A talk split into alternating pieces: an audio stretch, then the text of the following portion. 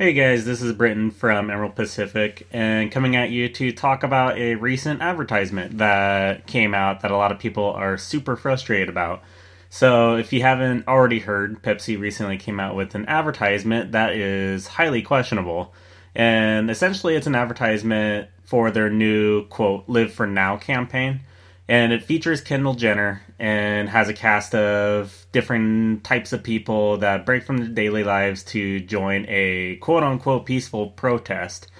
And first, the kind of talk about some of the things I did like about the advertisement. I liked the music, I liked the cinematography, how everything was put together was pretty good. However, the message that Pepsi decided to convey was heavily construed and it angered a lot of their customers. There's a couple topics in there that probably were not the best things to talk about and has gotten a lot of people all up in a tizzy about it. So, here are some of the things that we can learn from Pepsi's latest mistake that can help you as a business owner or a small business owner create a better message for your marketing. So, first of all, kind of to address the overall problem is trying to convey some kind of social message that trying to speak on behalf of like a social issue or crafting a social message is pretty tricky. We live in a brave new world where marketers and businesses are experimenting with campaigns that hold a certain position on an issue. And this has a lot of vibes to an issue a long time ago. I want to say it was back maybe like two, three years ago. I don't know how long ago, but you guys might remember the whole Chick fil A thing where gay marriage was a pretty prominent topic in the news. And Chick fil A came out against gay marriage and wanted to say that they are against it. So, what makes the Chick fil A stance a lot different from Pepsi's stance is first of all, Chick fil A is super Christian. It's a super Christian company that they have a lot of Christian values in kind of their mission and in their statement. So, naturally, it's a message since they're targeting heavily Christian families. It's a message that got through pretty effectively. So what you ended up seeing was a company that was getting both positive and negative PR given whoever's listening or seeing the message. And the thing about Pepsi is they don't really have much room to do that. They don't really have much room to voice a social opinion or a social message they're a global brand that serves billions of customers all over the world compared to Chick fil A. From what I understand it, they're only in the United States. And when it comes to Pepsi, in a way, they're kind of forced into making advertisements that are supposed to be diverse and supposed to convey some kind of worldly, blah, worldly message. And the downside of having such a worldly influence as a brand is that consumers are more sensitive to how Pepsi will communicate their message. And for this specific advertisement for the Live for Now campaign, um, they tried to bring in a couple different people. Like I know they had, I believe, an Indian woman. Um, who else? Of course, they had Kendall Jenner. But basically, they had a couple different folks from different backgrounds and cultures come together to try to communicate this, you know, quote unquote, living in the moment and uh, eventually they all join a protest. And first of all, protests are usually not happy, and I highly doubt that giving a can of Pepsi to a bunch of folks is really going to solve the problem. And that's what a lot of millennials were bringing up. That's what a lot of people were bringing up was the fact that the advertisement seemed to think that Pepsi was the solution to the problem and the fact that they use Kendall Jenner automatically brings a whole bunch of millennials to look at the advertisement and just completely tear it apart.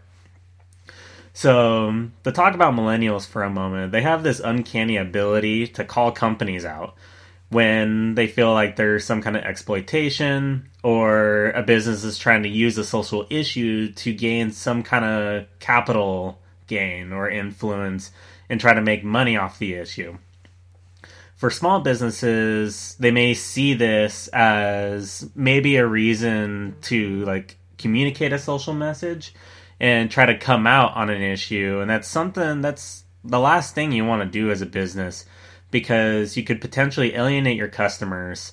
And what if the social issue, and what if it's something that isn't even part of your company value, or it's not even part of the goals that you set for your marketing? There's a lot of problems that can come about trying to communicate a social message, and it's easier not to really like communicate the message if you don't have any kind of stakehold into the problem. So, for example, um, there's the shoe company and it's called Tom's, and you guys may or may not know what Tom's is all about. So basically, Tom's is this company that whenever you buy a pair of shoes, they donate money or donate a pair of shoes to like a child or someone in a different country that may not necessarily have the means to afford a pair of shoes or afford clean like clean drinking water. So Tom's has a pretty well documented process on their website talking about how they give back, how they help the problem that they have a stance on. And this is the way that a lot of small companies should conduct themselves, where they should have some kind of stakehold into a problem before they try to communicate maybe they're for or against or the way that they're trying to resolve the problem. That this is going to hold much better when you're talking with your audience or trying to engage with your audience and letting them know that hey we're for this issue or we're against you know this issue and we want to voice that opinion you need to make sure you have some kind of stakeholder into the problem and have some kind of documentation that you've actually donated or have participated in a certain rally or in a message you have to have that continuity somewhere. You need to make sure that you have some kind of documentation or proof so you don't have one millennials and two anyone that has followed your company so they can't call you out and basically, you know, call BS on your company for trying to exploit something for a capital gain.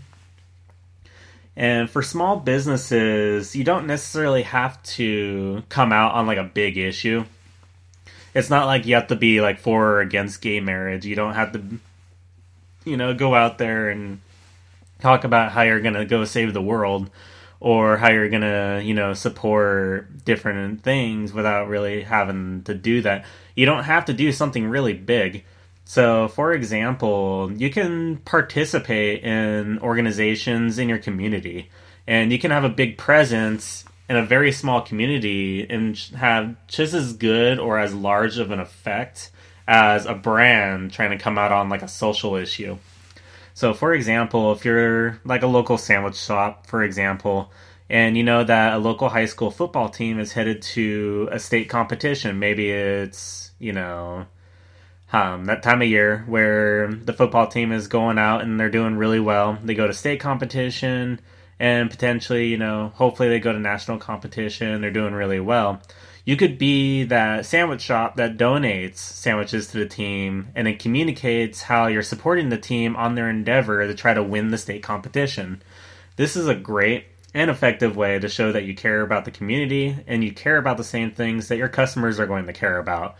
And it's within such a small community that the word is going to reach out a lot more broadly and it's going to get out there a lot more effectively compared to a company trying to say, "Oh, we're for or against gay marriage," or "Oh, protests are bad," or "You should go protest this." Do something small and show that you're engaging with your community before you come out on bigger stance and have someone or a lot of people try to call you out. So, the moral of the story is don't communicate a social stance until you have any kind of evidence or any way that you can support that you even care about the social issue or that you care about what you're talking about. Customers in today's market are pretty hyper aware and they're pretty fast on calling out companies that are insincere about the messages that they're putting out, specifically with social issues. So when you have a social message to share, be prepared to back up your message with evidence on how you contributed to that stance or to that cause. Just to save yourselves and make sure that you're not getting called out and you're not going to be called for BS and then all of a sudden everyone hates your company. So there's nothing worse for your marketing than customers that are going to be super quick on calling you out and challenging your position and trying to prove that you're a fraud. So that is pretty much it for what we can learn about Pepsi's latest misstep and what we can do to communicate a more effective social message so we don't have people that are screaming at you or trying to call you up and call BS on you and, you know, everything else in between. So if you have comments or you like this podcast or possibly have any experience with customers calling you out or maybe a social stance that you took and it was really effective and a lot of people ended up coming to you more because you did take that stance. I would love to hear all those different perspectives you can either send me a tweet at um, blawrence38, which is my personal Twitter, or to Emerald Pacific, or you can comment on this podcast, or we do have the blog on impactdesign.com as well. So you can go there, you can comment, let me know what you guys think. I'd love to hear your guys' opinion. And as always, if you have a question for me or want me to commentate on an occurrence that might have came up recently, let me know, and I'd definitely love to talk about it or any topic in general. Other than that, I hope you enjoyed this podcast once again, and I look forward to chatting with you guys again soon.